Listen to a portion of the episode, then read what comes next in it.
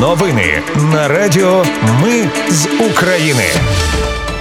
Ми з України з вами Оля Боровець. Далі для вас підготувала огляд основних новин тижня, що минув. Розповім, що там з дронами над Кремлем, чого хоче Зеленський від НАТО. Дізнаєтесь, хто хоче замінити вагнерівців Пригожина під Бахмутом. Розповім, що вибухало на Росії, які світові банки досі працюють в окупантів. Дізнаєтесь про арешт мера Одеси та скандал з мертвим ведмедем на Закарпатті. А наприкінці розповім про паспортний сервіс для українців, який запрацював в Іспанії. Дрони над Кремлем цього тижня пролетіли по усіх соцмережах. Українці раділи, спецслужби казали, що це провокація самих росіян. У ніч на 3 травня біля Кремля пролунали два потужні вибухи. Далі повалив густий дим і вимкнулася підсвітка стіни. Безпілотник вибухнув над куполом сенатського палацу у Кремлі. Нині це робоча резиденція російського президента. Прес-служба диктатора підтвердила, по Кремлю намагалися завдати удару і, звичайно ж, в усьому звинуватили Україну. Інцидент назвали спланованою терористичною акцією і замахом на президента Росії напередодні дня перемоги. Речник російського диктатора Пісков заявив, що російська сторона залишає за собою право відповісти на цей напад. Також він додав, що атака ніяк не вплине на проведення параду 9 травня. За словами речника, Путіна в момент ударів в Кремлі не було. Він працює у своїй резиденції в Новоагарьово. Після вибухів у Москві і Пітері ввели заборону на польоти безпілотників. Тим часом речник президента України Сергій Никифоров запевнив, що Україна не причетна до ударів по резиденції Путіна. Те, що відбулося в Москві, вочевидь нагнітання ситуації перед 9 травням, сказав речник Зеленського. Речник повітряних сил ЗСУ Юрій Ігнат також заявив, що українські військові не причетні до удару. Радник голови офісу президента Михайло Подоляк вважає, що Росія явно готує масштабний терористичний акт. Тому спочатку затримує в Криму велику групу, начебто диверсантів, а потім демонструє дрони над Кремлем. Про дрони над Кремлем. Ви уважно дивилися відео? Мене зацікавили оці двоє людей, які повзли по куполу вночі в Москві, по куполу палацу на території. Кремля і ще одне: якби ж хотіли знищити Путіна, невже ж би запускали дрони вночі над місцем, де він працює, начебто працює вдень. Лідери країн Північної Європи підтримують членство України в ЄС і НАТО. Про це йдеться у спільній заяві, яку за підсумками саміту України та Північної Європи у Гельсінкі ухвалили лідери Данії, Ісландії, Норвегії, України, Фінляндії та Швеції. У короткостроковій перспективі країни Північної Європи зобов'язалися і далі працювати над наданням Україні цільової допомоги. Україна офіційно звернулася з проханням про прискорену процедуру набуття членства в НАТО у вересні 2022-го. Північні члени НАТО продовжують підтримувати Україну на шляху до майбутнього членства, зазначається в заяві. На саміті був і президент України Володимир Зеленський. Він заявив, що Україна повинна стати наступним членом НАТО після того, як до альянсу приєднається Швеція. Також Зеленський зазначив, що розуміє, що Україна не вступить в НАТО під час війни, але вже у Вільнюсі Україна хоче почути чіткий сигнал про те, що ми станемо членами альянсу після війни. Президент України Володимир Зеленський минулого тижня також побував у Данії. Там серед іншого говорили і про винищувачі для України. На спільному брифінгу глава уряду Данії Метте Фредеріксен заявила, що союзники продовжують дискусії про можливість передачі Україні винищувачів F-16. Повітряні сили Данії наразі використовують ці винищувачі, але вже з осені цього року почнуть їх міняти на більш сучасні F-35. Тож у парламенті країни розглядають можливість передати F-16 Україні. Зазначив напередодні візиту Зеленського парламент Данії ухвалив рішення виділити Україні новий пакет військової допомоги вартістю на понад 250 мільйонів доларів.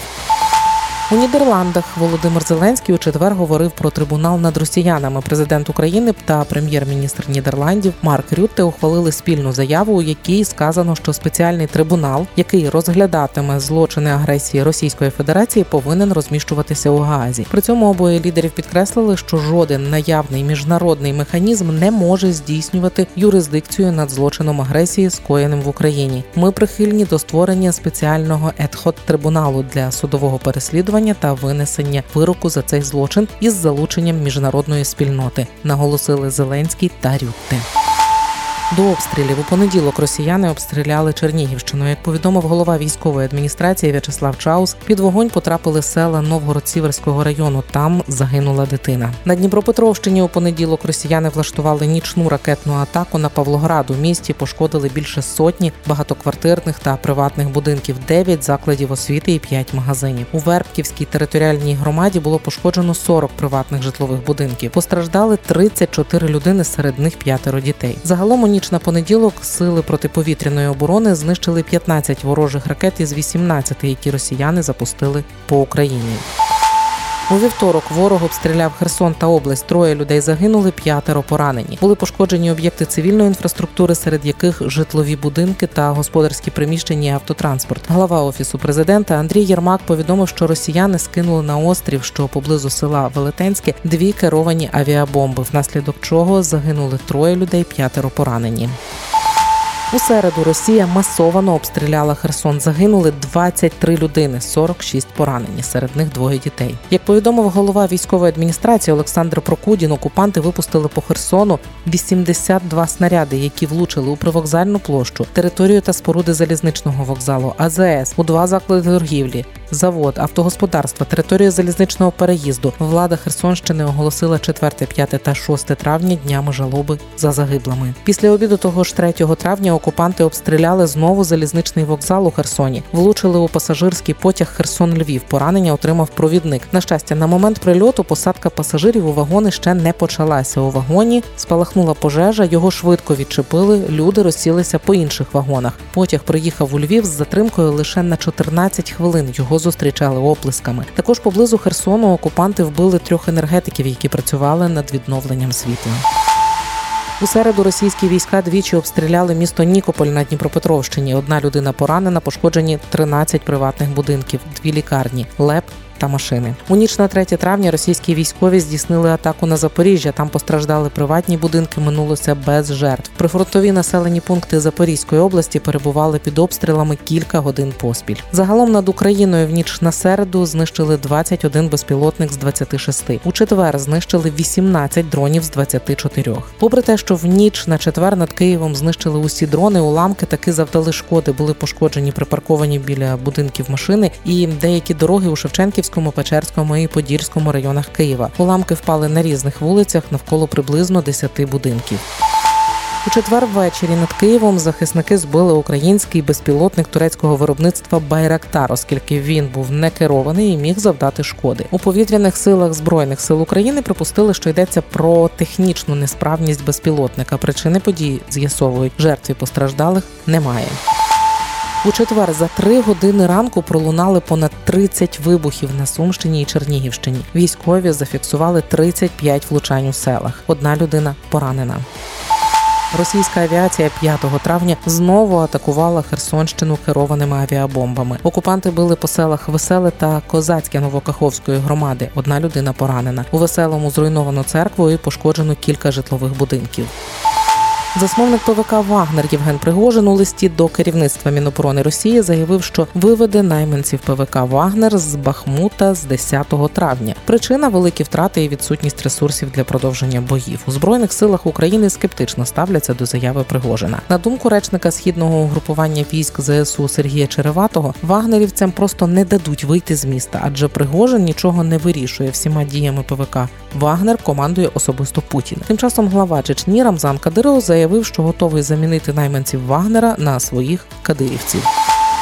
Уповноважений Верховної Ради з прав людини Дмитро Лубінець радить українцям в окупації таки брати російські паспорти, щоб вижити. Паспортні розмови пожвавилися цього тижня через наказ Путіна депортувати з окупованих територій усіх, хто не отримає російський паспорт. Першою відреагувала віце-прем'єрка, міністерка з питань реінтеграції тимчасово окупованих територій України Ірина Верещук. Вона закликала мешканців тимчасово окупованих територій не брати в жодному разі російських паспортів і ніяк не співпрацювати з ворогом. Омбудсмен Дмитро Лубінець був, м'яко кажучи, здивований такими порадами. Я не знаю, з яких міркувань хтось виходив, коли робить такі заяви. На мій погляд, після е, такої заяви я знаю точно, що е, це е, може використовуватись в е, міжнародних судах проти України. Бо якщо ми зробили заклик, залишайтесь громадянам України, отже, ми як держава визнаємо, що ми можемо забезпечити всі права громадян України на цій території. Територію. заявив в ефірі національного телемарафону у вівторок омбудсмен Дмитро Лубінець. Він радить людям за можливості покинути звичайно окуповані території. В іншому разі не треба відмовлятися від отримання російських паспортів, адже це пов'язано з безпекою і життям українських громадян. Адже росіяни можуть арештовувати тих, хто відмовиться від російського паспорта, і це буде окрема категорія цивільних заручників, яких Росія буде тримати в полоні. Після заяв Лубінця, який ще й звернувся в уряд за роз'ясненням, Верещук виправилася і сказала, що не мала на увазі, що зрадником буде кожен, хто візьме російський паспорт. каже, що радила за можливості не брати російські паспорти.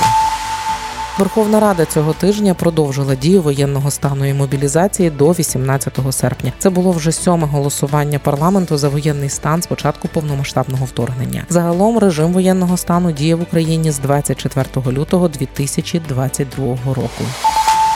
Україна у п'ятницю повернула тіла 80 полеглих захисників. Тіла оборонців передадуть родинам для гідного поховання. В Україні запрацював реєстр зниклих безвісти. У міністерстві внутрішніх справ пояснили, що у реєстрі зберуть усі наявні дані щодо зниклих безвісти. По кожному зниклому будуть не лише паспортні дані, а й дані про територію, обставини, час зникнення, особливі прикмети. Також у реєстрі буде інформація про наявність чи відсутність рішення суду щодо визнання осіб безвісти зниклими чи оголошеними померлими. Через місяць після внесення відповідної інформації в реєстр рідні зможуть отримати відповідний витяг, який підтвердить статус зниклого. На підставі витягу люди можуть звернутися до пенсійного фонду, щоб отримати пенсію по втраті годувальника непрацездатним членам сім'ї. У МВС також повідомили, що офіційно підтверджено зникнення за воєнних обставин близько 23 тисяч людей. Крим на базі російських прикордонників під Сімферополем пролунав вибух цього тижня. У Севастополі в четвер пролунало два вибухи в центральній частині. Підконтрольний Росії глава Севастополя Михайло Розважаєв заявив, що це російська ППО знищила безпілотник в районі аеродрому Бельбек. Попри все, після вибухів, за даними української розвідки, окупанти перемістили більшість бойових кораблів з Севастополя на територію Росії, зокрема до Новоросійська. Також росіяни готуються до кругової оборони у Маріуполі. Вони активно відновлюють необхідну для ведення боїв інфраструктуру, зокрема портову. На Росії вибухи у Росії не дивують уже нікого. Цього тижня невідомі підірвали колію у Брянській області. З рейок зійшов вантажний потяг. У тій же Брянській області невідомі безпілотники на військовому аеродромі знищили літак Ан-124 Руслан. А у середу в Краснодарському краї Росії нафтобаза загорілася неподалік Кримського мосту. кажуть росіяни, горіло теж через безпілотник. Чий безпілотник не уточнюють. Допомога світу ЄС таки виділить 1 мільярд євро на закупівлю боєприпасів для України. Рішення Рада Європейського союзу ухвалила в п'ятницю. Гроші спрямують виробникам у ЄС і Норвегії. При цьому компоненти для виробництва можуть купувати і за межами цих країн. Зазначу, що виділення грошей на боєприпаси гальмувалося саме тим, що частина Ради ЄС виступала проти залучення у формулу третіх країн і вимагала закуповувати усе лише в країнах ЄС. Міністерство оборони США у середу оголосило про виділення Україні чергового пакету військової допомоги на 300 мільйонів доларів. Новий пакет містить серед іншого додаткові боєприпаси для наданих США систем Хаймарс, додаткові гаубиці, артилерійські та мінометні снаряди, а також протитанкові засоби. Крім того, військова допомога містить протитанкові керовані ракети ТОВ, протитанкові ракетні комплекси АТ-4 та Карл Густав і вперше не керовані авіаційні ракети Гідра 70 стрілецьку зброю, боєприпаси до неї, вантажівки і причепи для перевезення важкої техніки. Про економіку та фінанси податкові пільги на ввезення старлінків та генераторів закінчилися 1 травня. Нагадаю, їх запровадив парламент у грудні через російські ракетні атаки по енергоінфраструктурі. Тепер знову нараховується ПДВ та ввізне мито на електрогенераторні установки та частини до них, окремі трансформатори, їх частини, інвертори, окремі акумулятори, включаючи сепаратори для них та системи забезпечення супутникового доступу до інтернету, тобто Starlink. Також під податок потрапляють товари, які безоплатно надає енергетичне співтовариство як допомогу для відновлення та ремонту інфраструктури електроенергетичних підприємств.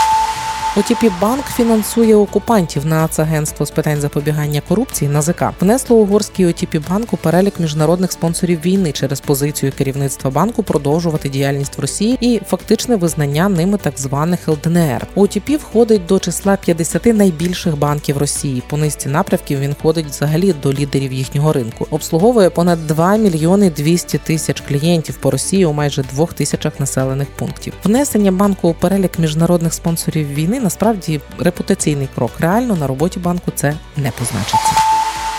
Ще про один цікавий та кривавий банк.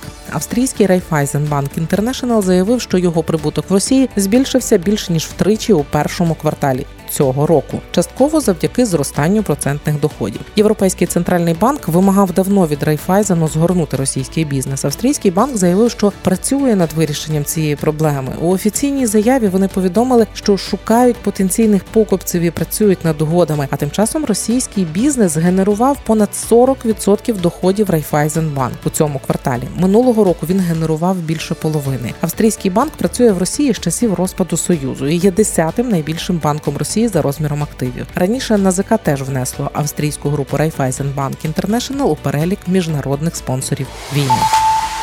У світі Польща завершує будівництво електронного бар'єру на кордоні з Білоруссю. Вже збудували 206 кілометрів системи з камерами та датчиками руху. За словами речниці польських прикордонників Анни Міхальської, бракує 150 метрів на останньому відрізку, де складна місцевість, і саме вона гальмує роботи. Бар'єр почали будувати насправді ще у 2021-му, щоб зупинити потік нелегалів з Білорусі. Водночас, у квітні минулого року Польща почала будівництво електронного бар'єру ще й на кордоні з Калінінградською областю Росії.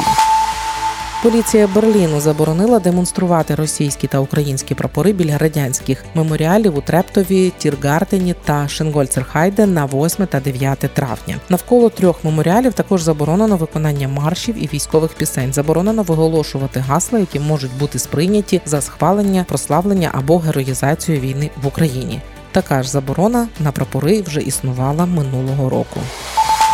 До інших новин на Миколаївщині через мінну загрозу закриють морські пляжі та ліси. Влітку для відпочинку доступні будуть лише внутрішні водойми. Повідомив голова обласної військової адміністрації Віталій Кім. Він наголосив, що відпочивати можна буде там, в області, де не було військових дій і немає загрози мінування. Зазначу, на Миколаївщині заміновано майже 10% території.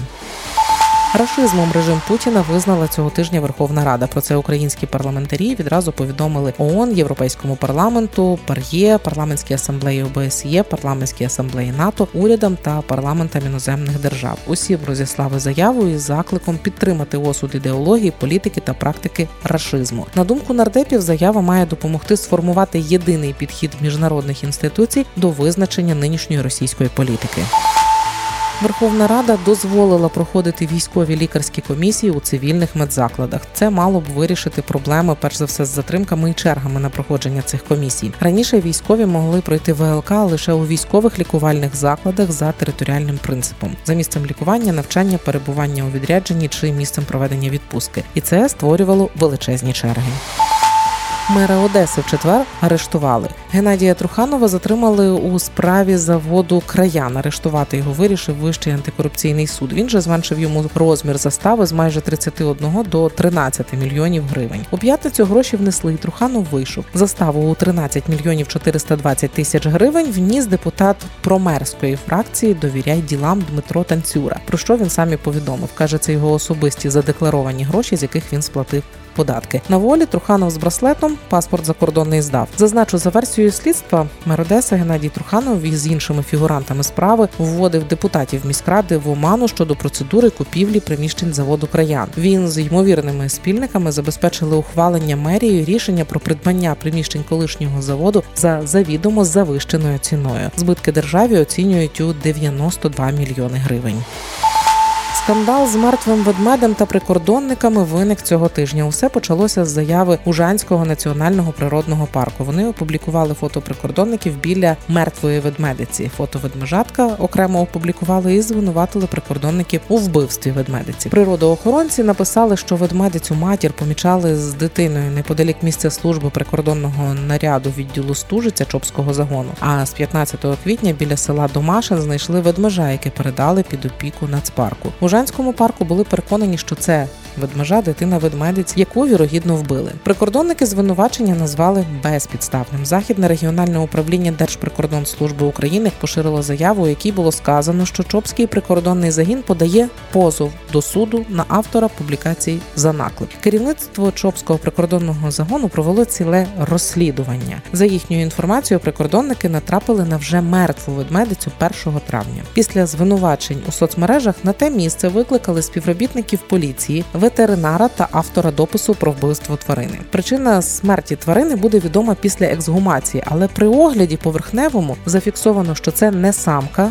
А самець, і на його тілі немає слідів вогнепальних поранень. А ведмежа знайшли за 60 кілометрів звідти. Пройти такий шлях самостійно воно не змогло.